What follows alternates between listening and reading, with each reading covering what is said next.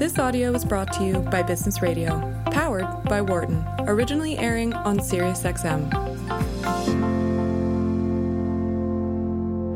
From the campus of the University of Pennsylvania Wharton School. This is Your Money on Business Radio. Hello and welcome. You're listening to Your Money, Sirius XM Channel 132, powered by the Wharton School. And Kent Smetters professor at Wharton campus in Philadelphia. Remember, we are live every Tuesdays from 5 to 6 p.m. Eastern. And the purpose of the show is simply to help you make better decisions with your money. So you know the drill. Now it's the time to give me a call. Ask me any questions about your money here at 1 844 Wharton. That's 1 844 942 7866.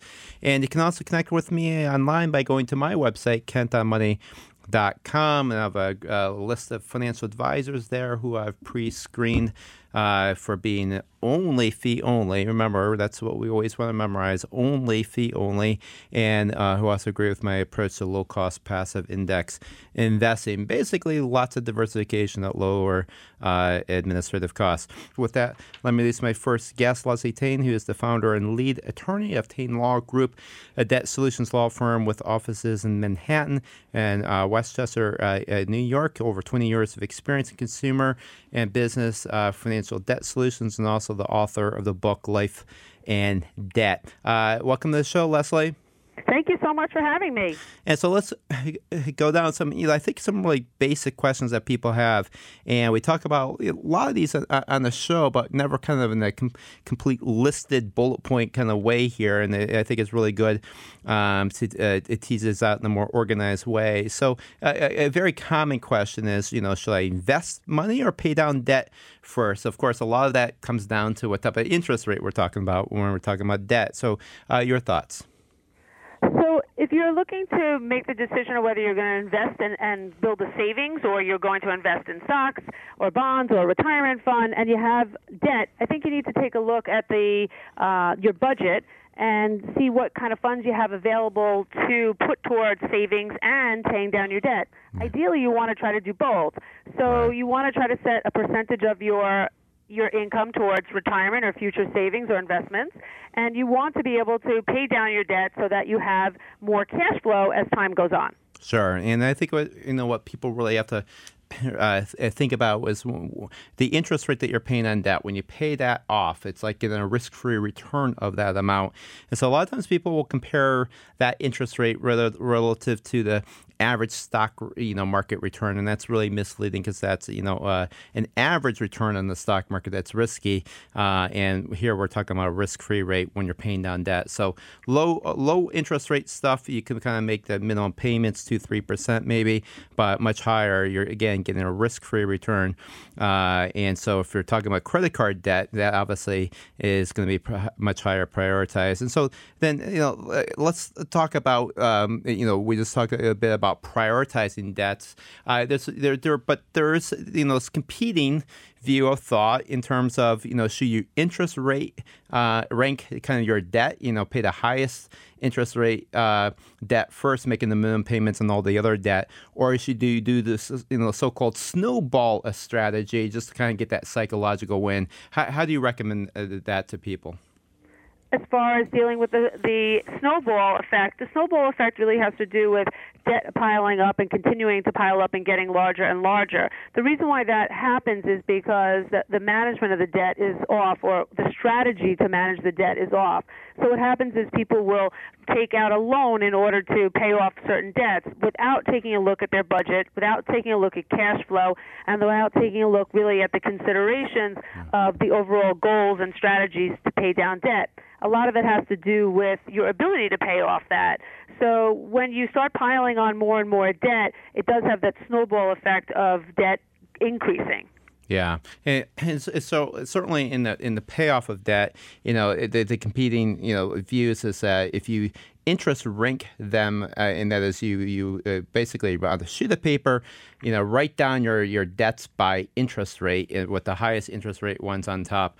You know, you you, you pay off the uh, ones the one with the highest interest rate as quickly as possible, always making the minimum payments required on the other debts. You know, from an economics perspective, that's going to be the most efficient and, and paying off your debt quickest for a given dollars uh, devoted to debt payoff. You know, some people say, you know, there's, uh, but you know, maybe you should rank debts by having the smallest debts on top first and paying those off just to get kind of this a psychological win. And you know, I, I think if you really need that psychological win, you're probably not working with the right financial advisor. Uh, but nonetheless, well, also, yeah, yeah, there are a lot of factors with that as well, in, Yeah. in the sense that you know, you, if you're just looking at interest rate and paying things off, you're you're sort of looking at it in a bubble. You can't just look at the interest rate. You need to look at how it's impacting your your um, credit. Uh, the, Yeah. the um, the rate that it's being used, the type of debt that it is. So, you know, from my perspective in, in managing debt for over 20 years and helping people pay off and resolve debt, you know, we don't just look at the interest rate, whether the interest rate is high or low, in terms of the factors in determining to pay off debt. You have to look at cash flow, you have to look at a budget, and you have to look at Sure. the type of debt because each type of debt is going to have a different impact. You might find the highest interest rate is really on your car, or it's on your house, or it's on something else that you just can't pay off right away. So, you know, when you're looking at, at options and paying off debt, one factor in considering the payoff of debt is interest. Yeah, I mean, I would say I would push back a little bit. I would say it's the primary uh, factor because I mean, again, this is really for the experiment where you've already de- decided how much cash to devote to debt versus saving, and we're just talking about within that cash flow of debt reduction, how should you prioritize it? But moving on, I mean, let's talk about uh, you know, uh, sometimes people are concerned uh, about you know, could I go to jail or be arrested for you know for for my debt? And we're certainly not don't have debtors prisons anymore. But but what are, what are the facts there? So there are no debtors' prison, Yeah. and that's that's a myth. But the reality is that you won't go to physical jail. It's not a criminal act, but if you were to be sued, and in some states, if you don't appear, a bench warrant could be issued, Sure. and then you could be brought in under those circumstances. But as a general rule, just because you have debt and you can't pay, you will not go to jail for that. Now, you may have many other uh, many other issues with it, and you could feel like you're in a debtor's prison. Yeah. You could feel like you've been arrested with your debt, and, and many of my clients do because it's very overwhelming, it's very stressful, It and it does bind you not only financially but emotionally. So while again, there's no Yeah. jail that you're going to go to for not paying your your debt, it does have other implications. Oh, absolutely. And, and you mentioned being being sued. I mean, is what are the types of debts that you could uh, be be sued uh, for? I mean, that's uh, likely most uh, debts. I mean, we do have some states with different homestead provisions and so forth. So, explain uh, uh, when you can be sued and not sued. So you can be sued over any debt. The homestead provisions have to do with exemptions, you know, as far as what a creditor can take after you've been sued. Yeah. But as far as being sued, any single debt that's out there Yeah. that where you have agreed to make a payment and you fail to make that payment, you can be sued. Right. That doesn't mean that the creditor can collect on it, but it does mean that you could be sued. Yeah, And that yeah. lawsuit can come uh, it can come in a local court, it can come in a state court, it can come in a lot of different ways. Again, the creditor would have to prove that you owe the money. So if you you know borrowed money from a relative and there was nothing in writing and they went to court, that may not hold up. But if you for your car, you could be sued. If you don't pay it, they'll repossess it and then they could sue you for the balance owed. Yeah. Obviously, your home can go into foreclosure. That is a lawsuit. If you don't pay your credit card debt, they could a creditor could file a lawsuit against you.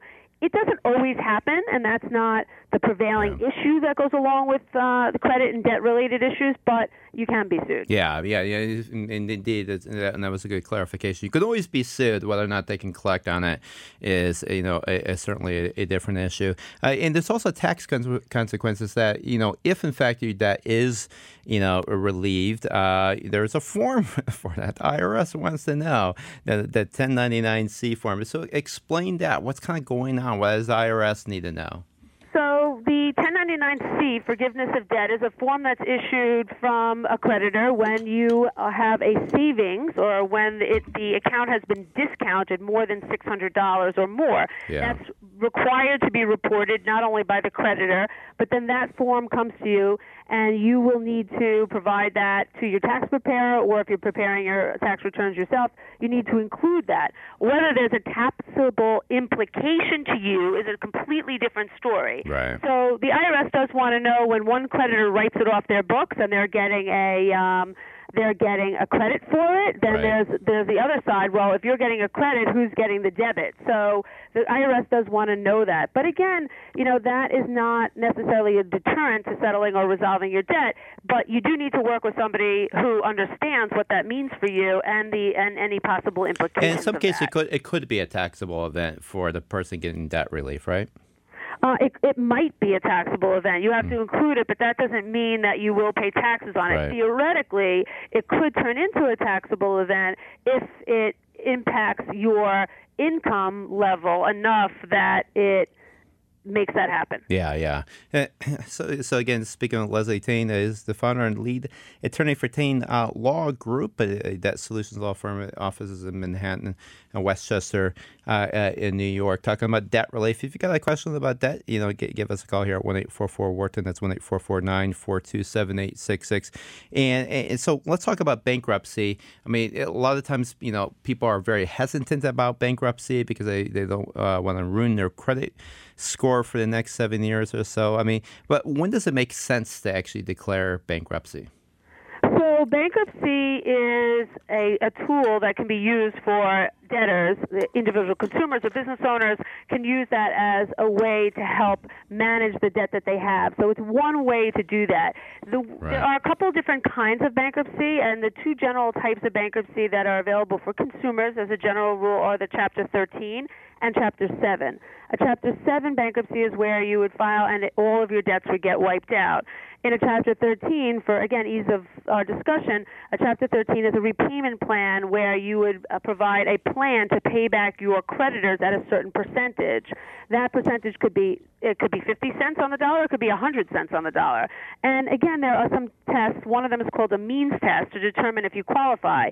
Bankruptcy is an extreme result of severe debt issues. There are Right. many alternatives to bankruptcy that exist for for individuals and debtors out there. Many times they're not aware that there are other options or they're frightened about other options and don't realize that there are alternatives to bankruptcy. Yeah. Bankruptcy would stay on your credit report for 10 years, not just 7 Yeah, years. yeah. And that's 10 years from the date of discharge. So if your chapter 13 hypothetically takes 3 to 5 years, that could be on your credit report almost 15 years. Yeah, yeah, that's a good point. Yep.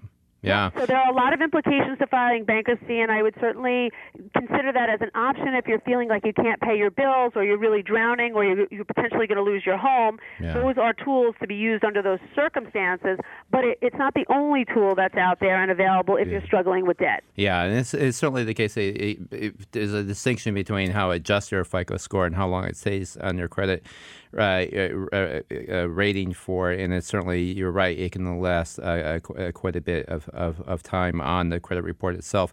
Let's talk about debt consolidation companies. I mean, it's this is one of those issues. I mean, you know, e- even some you know advertised as nonprofit, and the, some of those have been you know determined to be scams. I mean, there's a lot of concern about hitting costs, about them stretching out payments for for many years. What's your thought on kind of debt consolidation? And then uh, you see sometimes this happens on student loans in particular, but even outside of student loans. And, and what if one wants to pursue that direction? What are the things that uh, people should be looking at? All right, so let's talk about debt consolidation. So that's a very broad term and Yeah. includes a lot of different services. It includes loans. It could include debt settlement. It could include a bankruptcy, theoretically, a debt consolidation. So I want the listeners to understand that their debt consolidation is such a broad term that all these individual type of programs could fall within debt consolidation. Yeah. So, with that said, understand that one of the things that you're talking about as far as not for profits are consumer credit counseling services. And those services are generally not for profit, but that doesn't mean that owners of not for profit companies don't earn money. They're, they're salaried employees too, and they have benefits. So, it doesn't mean that the company doesn't earn money, it's a, it's a tax status. It, it also doesn't mean that because they are um, ta- that's their tax status is not for profit that they don't make mistakes or that they don't have the client's best interest in mind. So, and that goes for the character, the stereotypes that you were talking about, where there have been companies, and there still are, unfortunately, companies that are out there that can take advantage of consumers. Consumers are very vulnerable when they have debt. They're scared, they're frightened, they're overwhelmed, and they're not sure who to trust.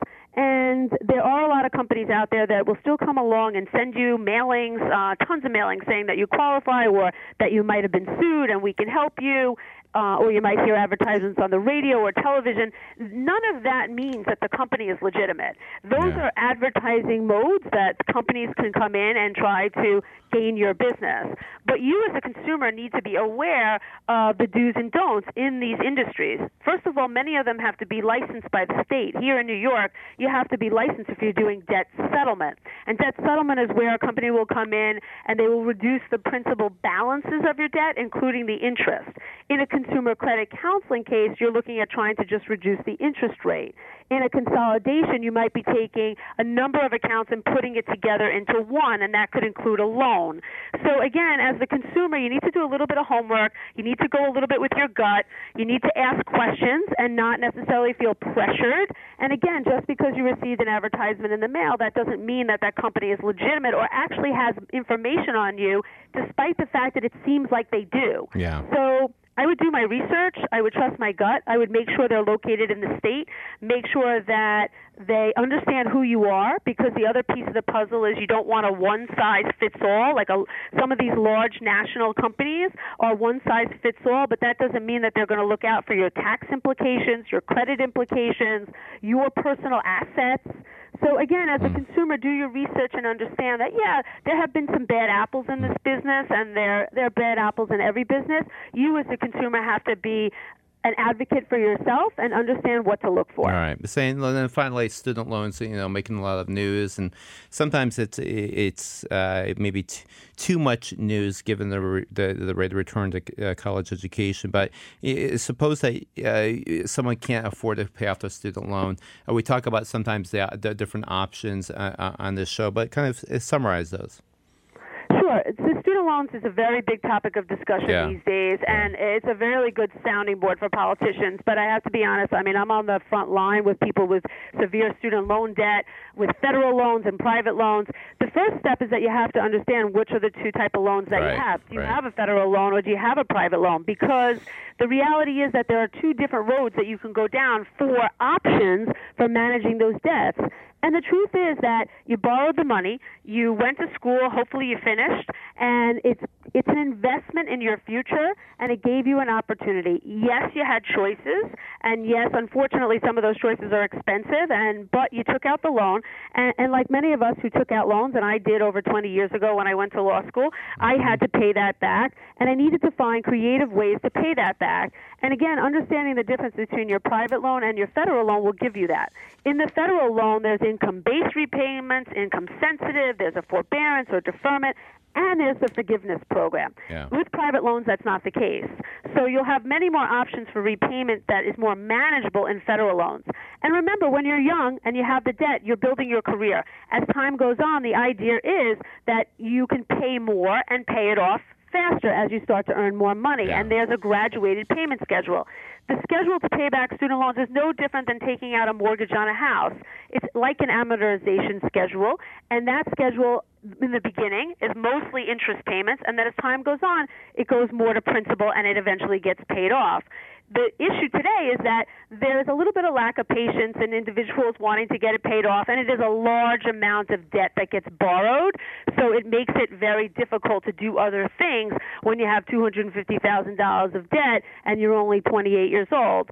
So those are the challenges. There Yeah. are companies out there that help, but I'm going to tell you with the federal loans, um, it's really not necessary unless you truly don't understand the type of loans you have. Then I would try to find an organization or a firm like my my firm that can provide you clarification on what you have, so that you have an understanding of your options, an understanding of the loans, and a strategy to pay them off and pay them down.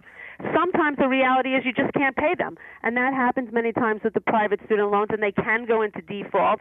And once they go into default, there are options. Again, you need to, you could and should work with somebody who's very, very seasoned in the student law arena, who's been around for a while and understands those. There are a lot of mm. people these days who are popping up and saying, "Hey, I was out my own debt, so I can help you."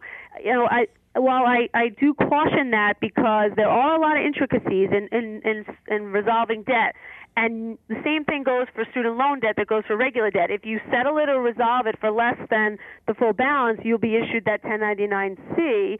So, you know, again, you want to be able to work with somebody who's going to answer those questions, help you understand your loans, and help you with a strategy to repay them. All right. I do understand. I went through it myself. I had a huge amount of student loans when I graduated from law school. In the beginning, some of them went into default. I couldn't pay them, but eventually, as my career grew and I was able to pay them back, I resolved all of them and paid them, and you know, I'm in a different place. Excellent. So we I have to uh, end it there. Uh, Leslie, fantastic. Thanks so much for coming on the show.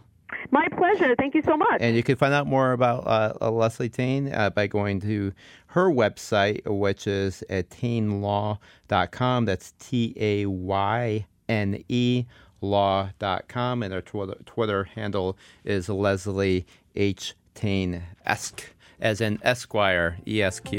For more guest interviews, check out our Wharton Business Radio Highlights podcast on iTunes and Google Play.